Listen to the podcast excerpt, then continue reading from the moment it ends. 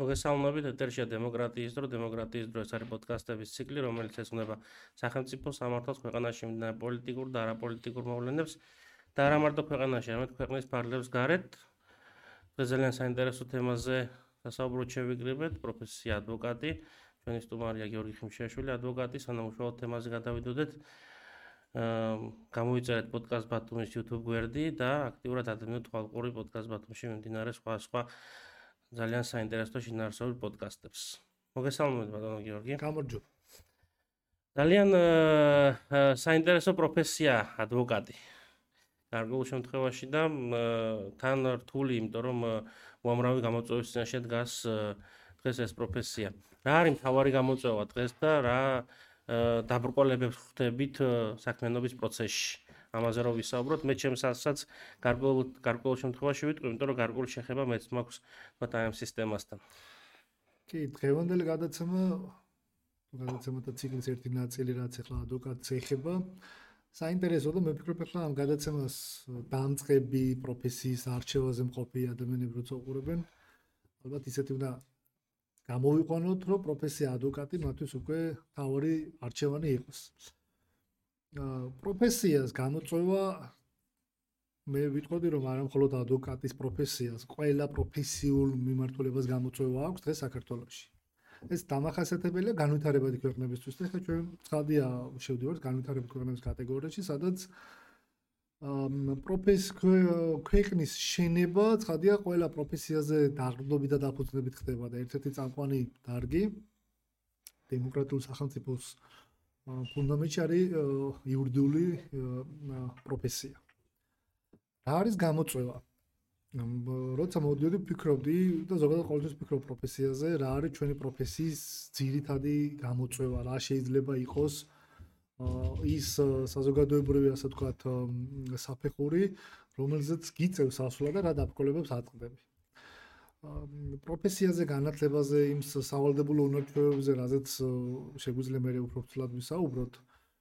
ძირითადი ნაწილი დღევანდელი რეალობის გადმოსახედიდან ალბათ არის ნდობა. საზოგადოებრივი ნდობა, რომელიც მნიშვნელოვანია ჩვენი საქმიანობის ყველა ეტაპზე. ნდობა ეფუძნება ბევრი, ასე ვთქვათ, ელემენტს. შეიძლება იყოს შენი პროფესიული გამოცდილება, ურთიერთობა საზოგადოებასთან, კვალიფიკაცია და ასე შემდეგ. აა საქმიანობის სტაჟი. მაგრამ ყოველ ეტაპზე აა ჩვენ გვიწევს ამ დობაზე მუშაობა და დობის გამართლება. აა ახლა წარმოიდგინეთ საზოგადოება, რომელიც ვერ ეინდობა გარკვეული პროფესიის და დარგის სპეციალისტს, ხო? თუ ვერ ეინდობი ექიმს, შენ ვერ იმკუნალებ, ან ვერ მიიღებ სათანადო სამედიცინო მომსახურებას. თუ ვერ ეინდობი ადვოკატს, სადია ვერ მიიღებ სათანადო მომსახურებას. და ეს ხიდი, რომელიც აი ეს ნდობაზე არის დაფუძნებული, მე ვფიქრობ, არის ღევანდელი რეალობის გამოწვევა. რატომ? იმიტომ რომ ძალიან ბევრი პოლიტიკური რაღაც კატაკლიზმები გავიარეთ, რაღაც ეტაპებად შეგვიძლია დავყოთ, ხო, როგორც არის მაგალითად სასამართლო ხელისუფლების რეფორმა, ტალღება, ხო, პირველი ტალღა მეორე. ადვოკატის პროფესიის ტალღის ნაწილს მე ძირითადად ყოფ სამ ეტაპად. ეს არის დამოუკიდებლობის მოპოვებიდან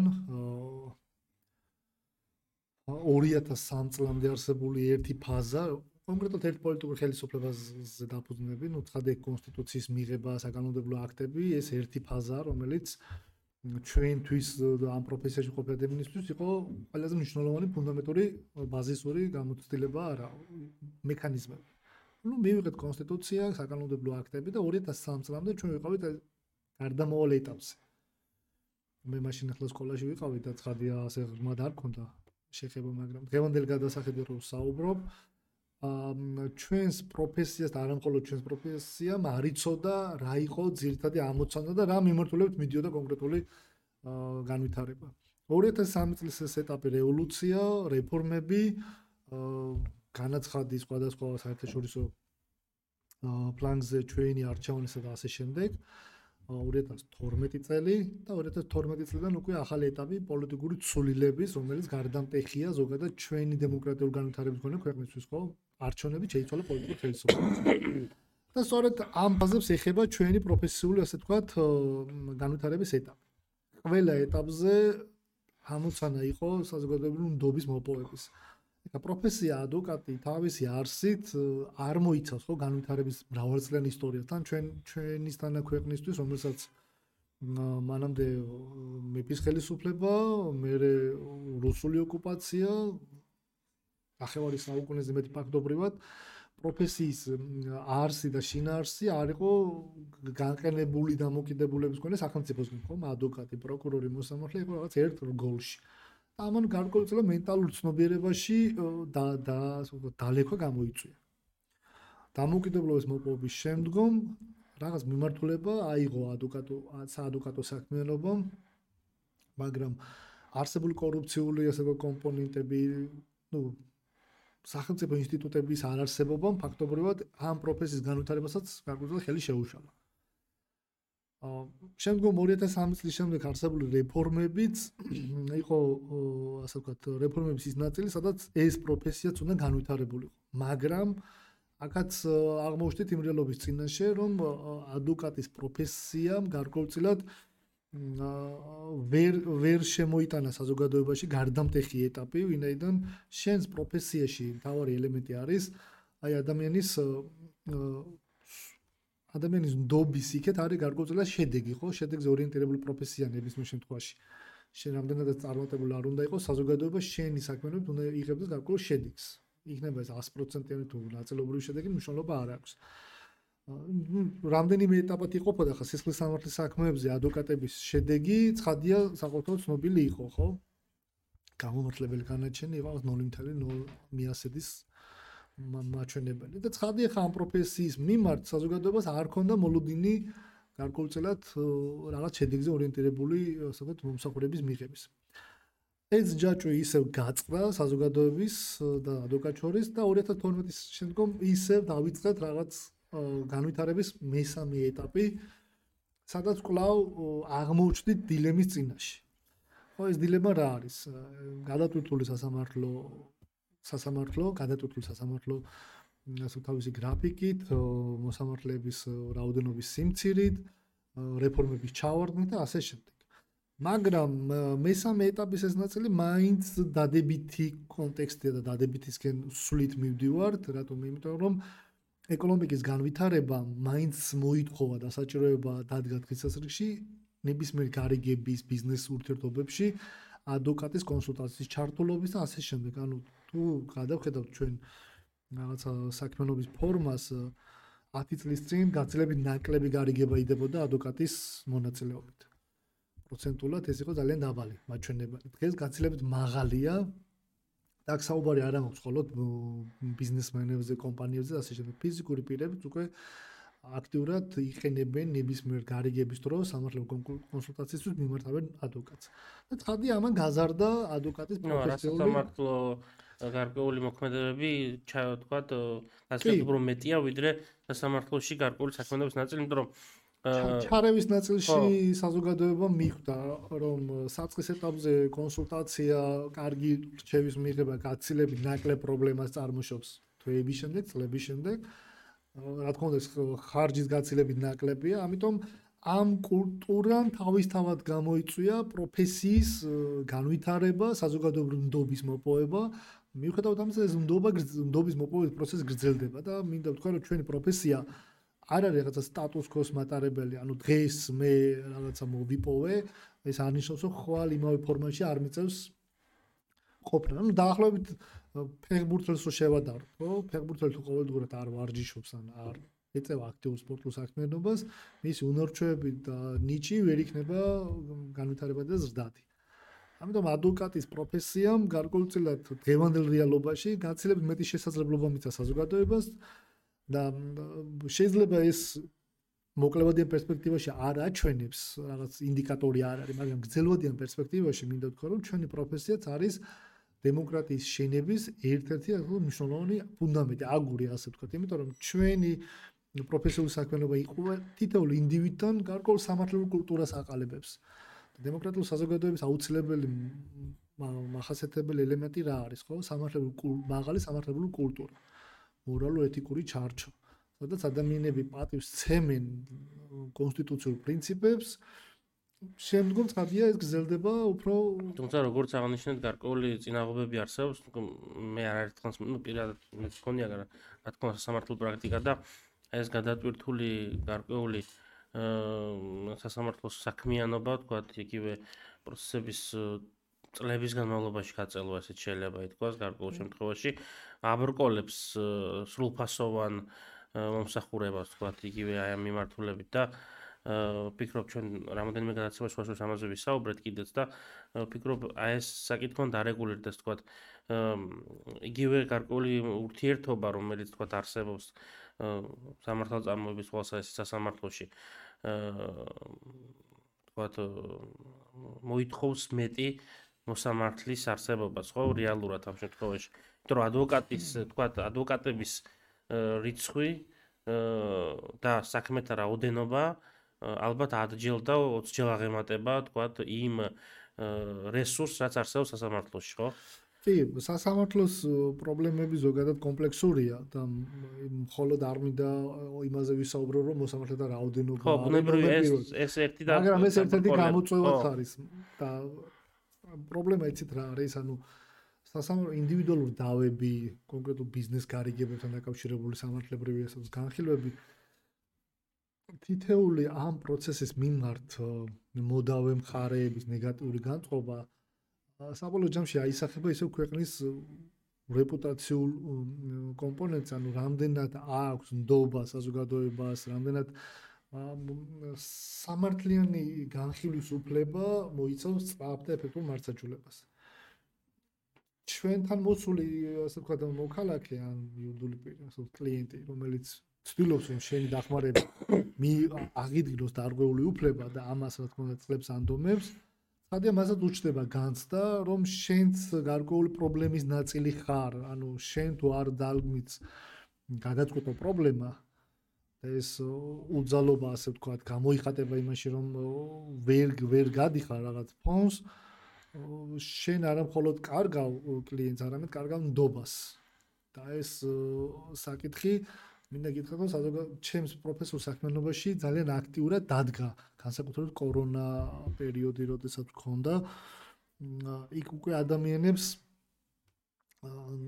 ყოველთვის კონდათ მოლოდინი რომ რაღაც საქმის განხილვა დასრულდებოდა ერთ თვეში, ორ თვეში, ერთ წელში, მაგრამ ამ პროცესებმა იმდენად ძიმე შედეგები გამოიწვია, რომ დღეს მაგალითად ჩვენ რაღაც ერთ კონკრეტულ დავაზე მეოთხე წელია ვიმყოფები სასამართლოში და ნუ რაღაც ფონს თუ შედეგზე გავედით.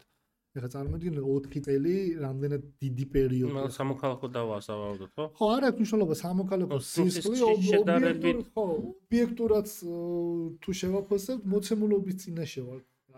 ეს არ არის მხოლოდ ჩემი ინდივიდის პრობლემა და ეს არ არის კონკრეტულად ერთი მოსამართლე პრობლემა, ეს არის ზოგადად ქვეყნის პრობლემა. და საერთოდ ეხლა პროცესის დროს ან ზოგადად საქმიანობის დროს ძალიან ძნელი აი იმდენად რთულია უცხოელს აუხსნა, რომ იცით რა, კანონში კი წერია ვადები, მაგრამ ამ ვადებს ვერ ვიცავთ. ну კარგით, რამდენს შეიძლება იყოს ეს, ну ერთი თვე, ორი თვე. ორი წელი ოპტიმალურად. და ჩათვალეთ უკვე ყველანაირი სურვილი შემოვიდეს გარიგებაში. ანუ იქნება რომ ის კი ვერ აღიქონს თქო სასამართლო ინსტიტუცია არა ეფექტური. პირდაპირ გადმოდის ადვოკატის არა ეფექტურობა. ის აღიქონს აბსოლუტურად ყველაფერს. სახელმწიფო მართლობიდან დაწყებული, აი ჩვეულებრივი საადვოკატო საქმიანობის პროცესში ჩართული ადამიანები დამთავრებული, ის თulis რომ ჩვენ ამ პროცესის მონაწილე რახან ვართ და ჩვენ რაღაცების შეცვლა არ შეგვიძლია. გამოდის რომ საერთოდ პროცესები ვერ მოახდენთ გავლენას. და რა თქმა უნდა, მაქვს ახლა მე ჩემი მოსაზრებები, რომ ამ პრობლემის გადაწყვეტას ყოველთვის ვამბობ ახლა ადვოკატებთან რომ არ არის აუცილებელი ჩვენ დაველოდოთ როდის გვექნება სასამართლო რეფორმა. როდის გადავწყვეტავთ რაღაც პრობლემას. ხო არსებობს ინსტრუმენტები როდესაც ჩვენ შეგიძლია ალტერნატიული დავის გამხილველი ორგანოების შექმნა ხო ევროპაში ყველაზე განვითარებული არის ეს კერძოს არბიტრაჟო დავა. ხო, სხვა შორის ეს დღეს დღეს საქართველოს ეს უნდა მეთქვა. ძალიან პოპულარობას იძენს თითქოს ხედავ კიდეც თქვა სოციალურ ქსელში აი ამათ აქტიურობას, თუმცა ნუ რამდენად საბოლოო გადაწყვეტილება თქვა დამაკმაყოფილებელი იქნება ყველაფერი ეს ყველაფერი ხო მაინც დამოკიდებული არის ჩვენს პროფესიულ კეთილ სინდისიერებაზე ნებისმიერ შემთხვევაში. თუ შენ ქმნი პროდუქტს და შენ ამ პროცესში გააქვს საზოგადოების ნდობა რატომ რატომაც არა მაგალითად კარგული დავების განხილვაში ინდივიდუალური დავების გადაწყვეტაში რასაც კანონის შესაძლებლობას გვაძლევს შეიქმნას სამწუხაროდ საარბიტრაჟო დავების პრაქტიკული გამოცდილება ჩვენ გვაქვს რაღაც ისტორიული მეხსიერება ამასთან დაკავშირებით არის მაგრამ ისევ და ისევ საზოგადოებრივი ნდობის დეფიციტი და სპეციალურად ეს ნდობა ისევ ამ პროცესში ჩართულმა ადამიანებმა ვერ მოიპოვეს. ბევრი მიზეზია, ამის ახლა მიზეზებზე არ მინდა ვისაუბრო და გავშალო, მაგრამ ნახეთ როგორი მომენტი არის საკუთარ თავსაც ესე მე მქონია სხვა შორის რამოდენიმე კერძო ბანკთან დავა. როგორი გამოცდილება და საშინელი. საშინელი მიკერძოებული აბსოლუტურად. კი, და ამ მიკერძოების მიზეზი იყო ბუნებრივია გადამხდელი ვინც არის მისი დამკვეთი ის ასრულებს აბსოლუტურად და ეს ინსტიტუცია სპობს თავიდან ბოლომდე ეს ხო ეს ეს პირდაპირ ინსტიტუციურ განვითარებას გადასახადის გადამხდელი თუ ამ ჭრილში შევხედავთ ჩვენი ხარ ნებისმიერ შემთხვევაში უფრო გადასახადი არა. თანხის გადამხდელი დამკვეთი. დამკვეთი რა. თუ შენ ამ ყველაფერს დამკვეთი ჭრილში შეხედავ ну ცხადია ვერც საადვოკატო პროფესია ვითარდება ვერც არბიტრაჟო და სასამართლო აღმოჩნდა ну ხელის გადახრების პრინციპი იყო ჩვეულებრივი. გაჭედელ სიტუაციაში. ამიტომ ნახეთ რამდენად კარგი ვარიანტი წამოვიდა. არ არის აუცილებელი რაღაც სავალდებულო ფორმები მოვიფიქროთ და მუდმივად ვიწუწუნოთ რომ იცით რა არ გვაქვს. რაც გვაქვს რა შესაძლებლობაც არის იმის განვითარებაზე მუშაობა ცხადია კარგია. მაგრამ ვერ გეტყვით ახლა მე ყოველთვის მიფიქრია რომ ეს არბიტრაჟი დავების რაღაცა ფორმატი შემოვიტანო გარკვეულ ბიზნეს სუბიექტებს შევთავაზო და მე კი არა მხოლოდ ამ მე კი არ ვიყო რაღაც დავის გამხრილო გადამწყვეტი. პირიქით მე ხელი შეუწყო კვალიფიციური კადრების და სანდო კადრების შემოყვანას ამ პროცესში, იმიტომ რომ მე ჩემი პრობლემა გადავწყვიტო. მე მან გონია რომ ეს ეფექტური იქნება თქვენი პოზიცია გამომდინარე, იმიტომ რომ მე ხავ ჩვენ ხედავთ მაგალითად სად მიდის მაგალითად ორ მსხვილ ბიზნეს ოპერატორ შორის დავა. პირდაპირ სამართლოში არ მიდის, ალბათ სადღაც უცხოეთში კერძო არბიტრაჟი განიხილავს აი ამ დავას ეგრევე. უცხოელები მუდმივად ცდილობენ, რომ მათი რაღაც ესე ვთქვათ ინვესტიციის დაცვის მექანიზმი არ შემოვიდეს პირდაპირ საქართველოსში დავის განხილვის თვალსაზრისით. ბევრი მიზეზია, მაგრამ პირველი არის და ალბათ ესეთი ყველაზე ცნობილი ნდობის ხარისხის ნაკლებობა. ნდობა არ გააჩნია ამ ადამიანებს. რა თქმა უნდა, ხან ნდობის მომენტი კერძო არბიტრაჟიც რო შევთავაზოთ, ვერ ვერ წვეთავს პრობლემას და ამიტომ მიდის ზოგი ლონდონის არბიტრაჟო, სტამბული, პარიზი და ასე შემდეგ. მაგრამ ეს ნდობაც ხომ იმ არბიტრაჟებას თავის დროზე ასე მოიპოვეს. და მინდა თქვა რომ აი ჯაჭურ რეაქციაში ვარ ყველა ადამიანი, ვინც რაღაც სამართლებრივ ბაზარზე, უფრო ცუდი ტერმინია, ნუ სამართლებრივ სივრცეში საქმიანობის სხვადასხვა მიმართულებაზე თუ სხვადასხვა პოზიციაზე გვიწევს ყოფნა. შენ რამდენადაც კარგი ადვოკატი იქნები თუ არ იქნები, გავლენას ახდენს შენი ოპონენტის კვალიფიკაცია, გავლენას ახდენს მოსამართლის მაღალ კვალიფიცირება თუ დაბალ კვალიფიცირება. დადებითად თუ უარყოფითად. რატომ? იმიტომ რომ შენი აზრი თუ ვინმე ვერ გაიგო, ან არ გაიგო. სადია შედეგზე ვერ გადიხარ. ანუ შენ კარგად ნადგომს თუ დასაბუთებულად ნადგომს გავლენა არ აქვს შედეგზე.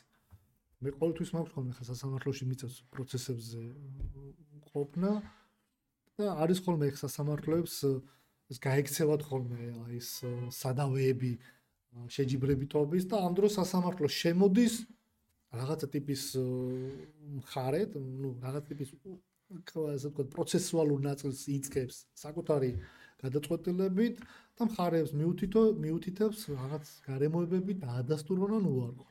და ყოველთვის მაქვს ხოლმე პოზიცია მოსამართლებთან რომ სასამართლო პროცესი არ არის ძალის დემონსტრირება, ანუ მე ხა ხელს ვერავის ვერ გადაუწევ.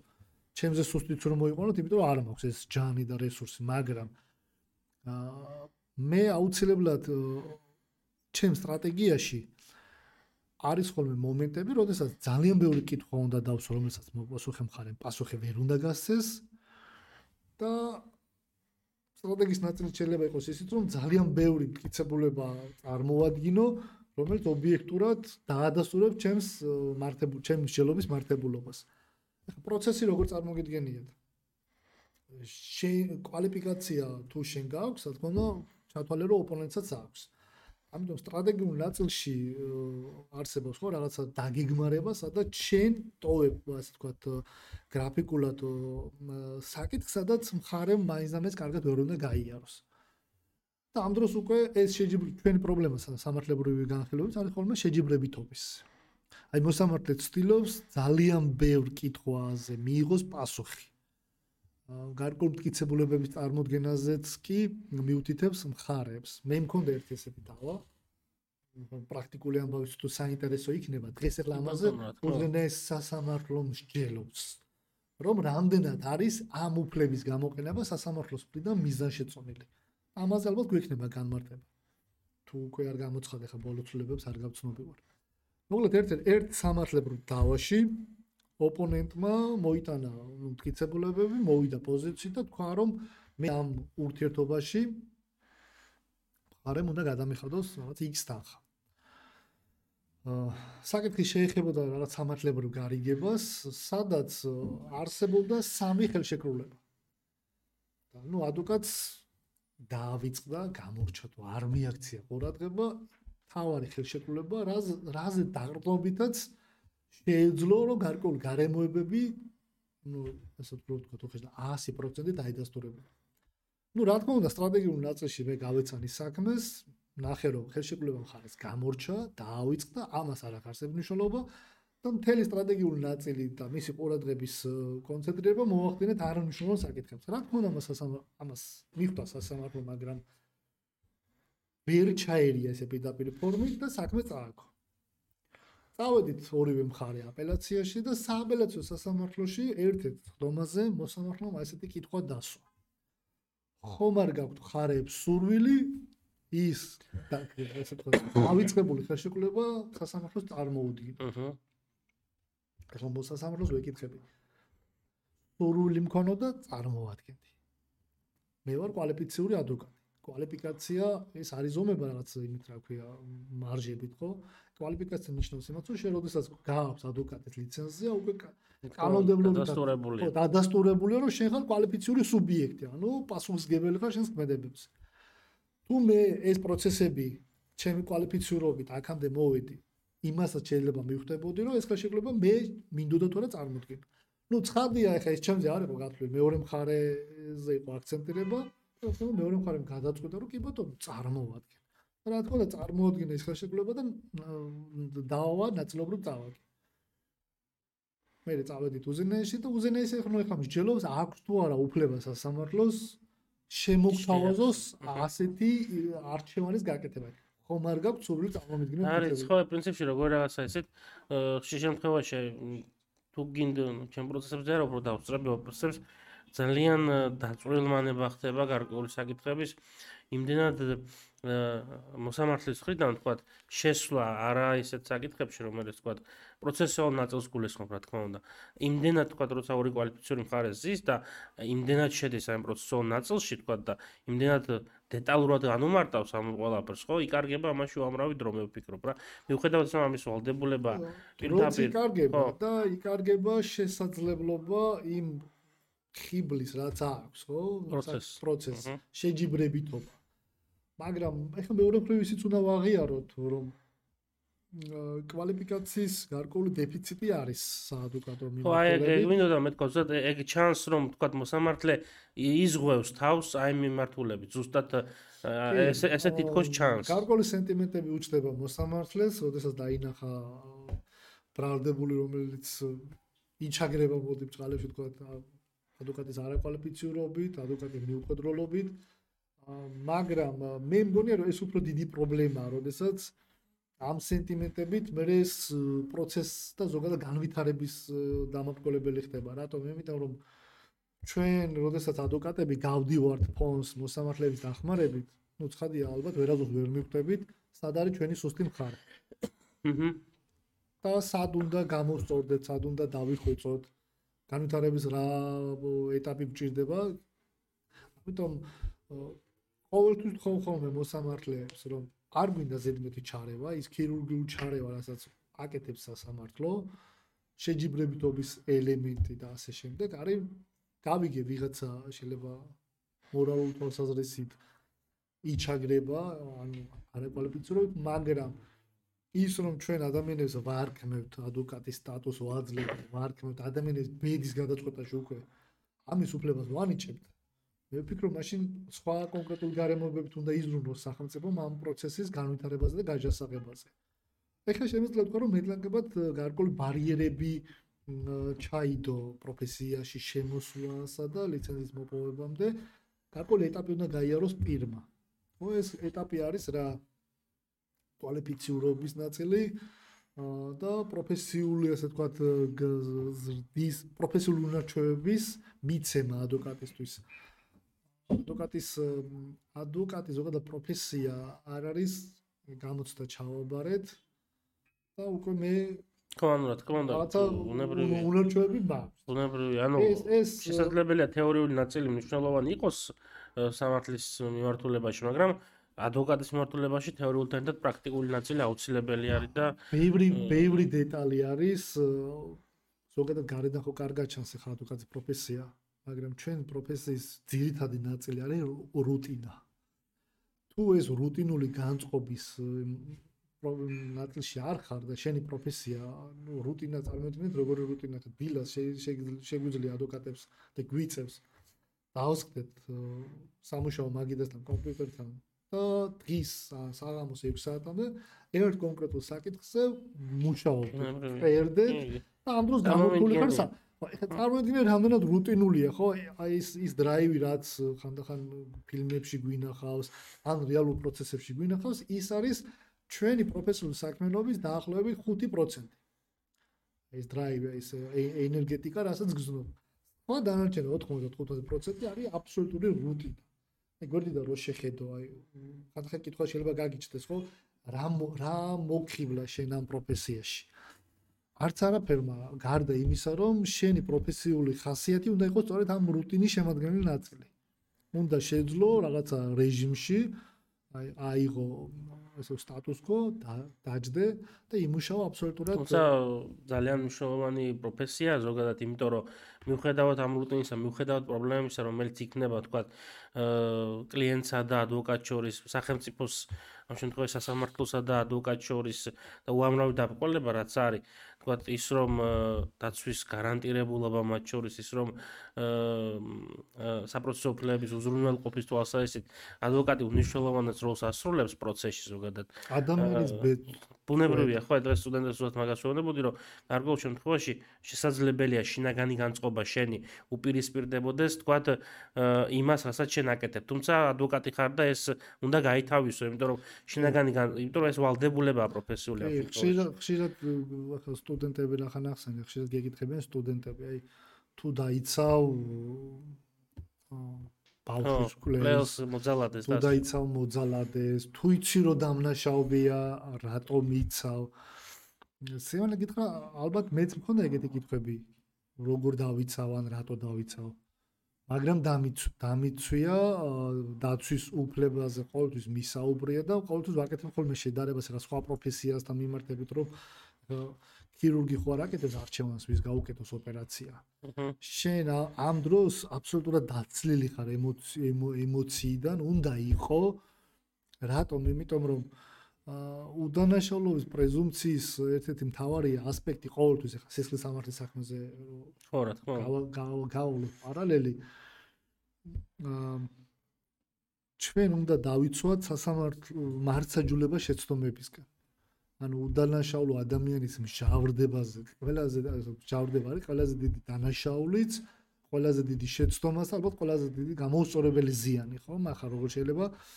ამიტომ ჩვენ ყოველთვის უდგებით ამ პროფესიული თვალთახედვით რომ დამნაშავე არის თუ არა ეს არ არის ჩემი განხილვის საგანი. და ყველა წარმოუდგება ფილმი ეშმაკის ადვოკატი სადაც სადაც ადვოკატი აკეთებს ყველაფერს აშინელებას რაც რასაც რაც თქვა შეიძლება რომ ადამიანმა მოიფიქროს ხო აფარებს ხელს ამნაშავეებს ყველებს მოძალადებს და შემდეგ და გარკვეულწილად თქვა აი ზღვარი ძალიან კარგი ფილმია სხვა შორის და ზღვარი თქვა სინდისა და პროფესიულ ეთიკას შორის სადგადის ხო ეს პრინციპში ამაზე არის რამდენად შეიძლება შორს წავიდეს პროფესიულად მომუშავე ადამიანი რა. კი ეგ ეგ დილემა ყოველთვის არის.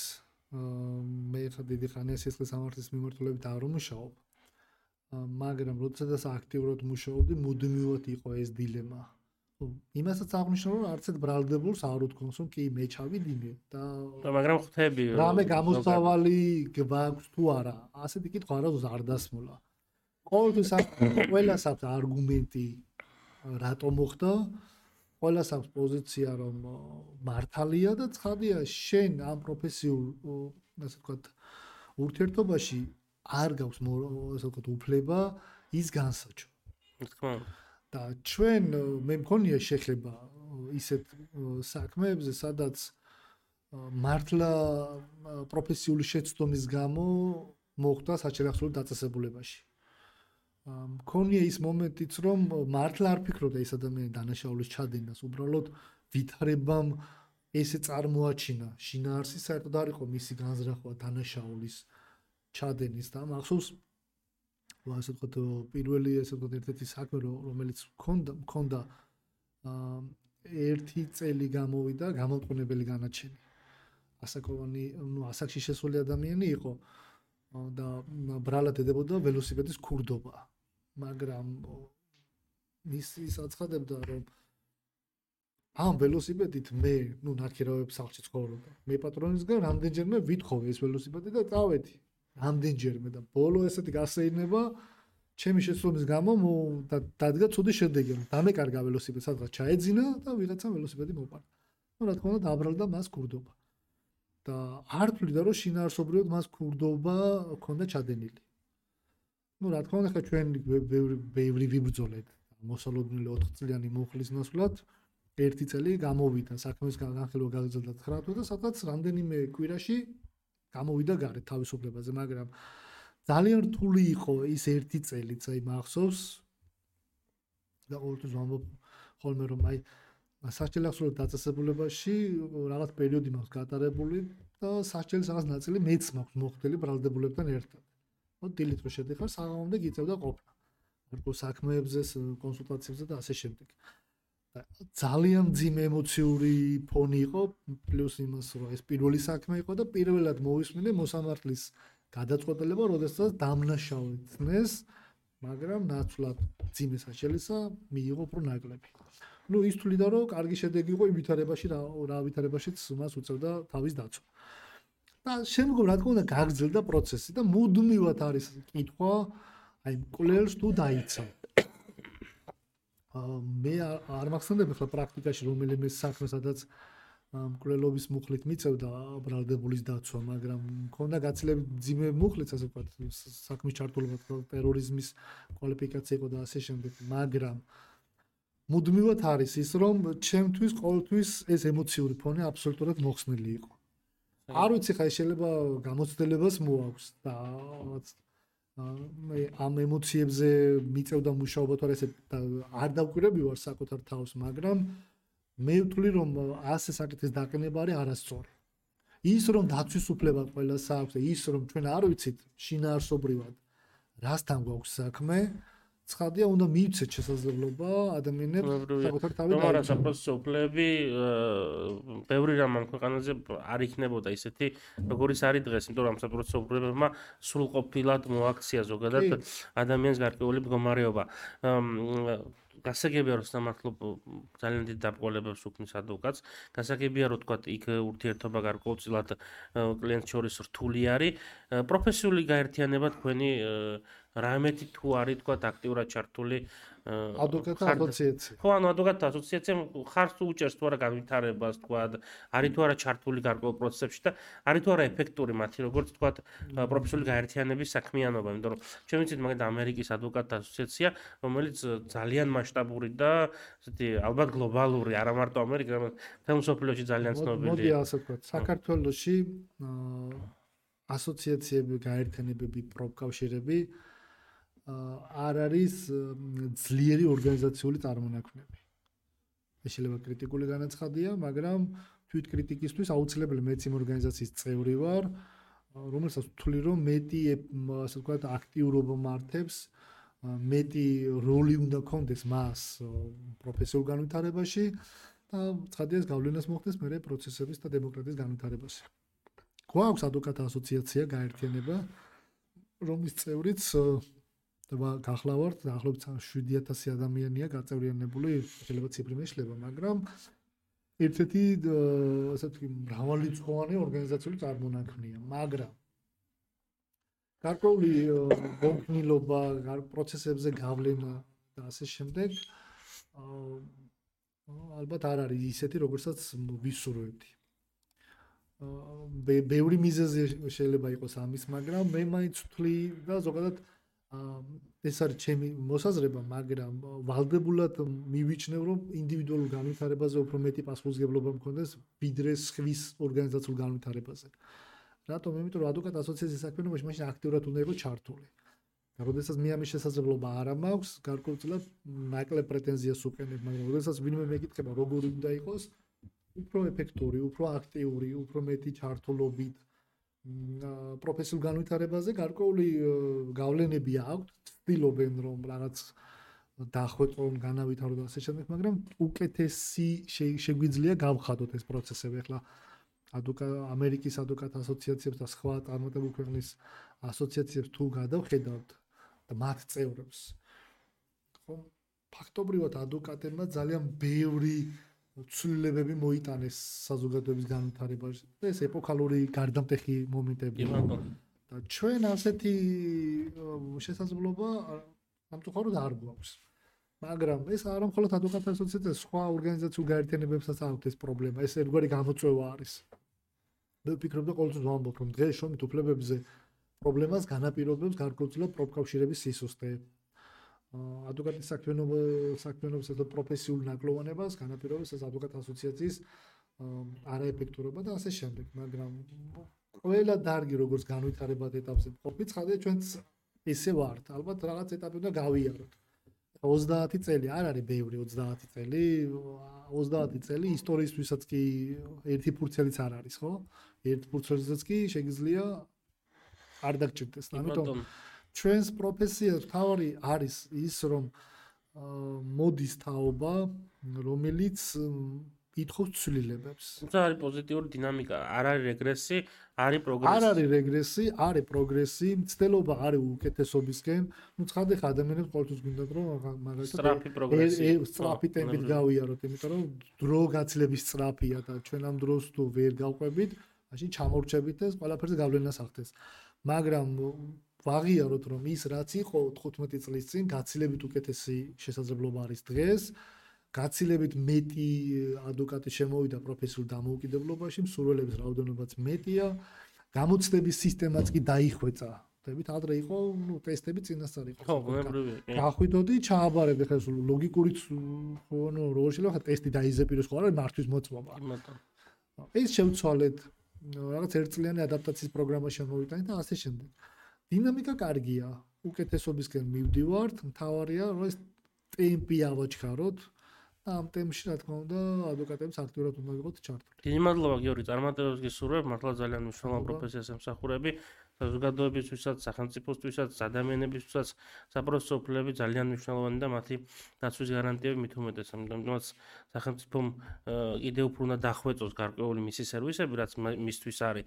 რომ თქვენ გაგიადულდეთ ბუნებრივია პროფესიული საქმიანობა. კი, რაღაცეები სახელმწიფომ უნდა დახვეწოს, ეს გარდაუვალი მოცემულობა და აუცილებლობა არის. წინანდ შემთხვევაში თვითონ სახელმწიფოს მოდელიც კი შეიძლება ვერ მივიღოთ ისეთ რისთვისაც ვისწრაფოთ, ხო? საზოგადოება ქმნის დემოკრატიას, დემოკრატია არ ქმნის საზოგადოებას. საზოგადოებამ თუ არ შექმნა დემოკრატიული პროცესები, უფლებრივი განათლება, უფლებების შესახებ მაღალი მაღალი ცნობიერება, კონსტიტუციურ პრინციპებზე შეთანხმება.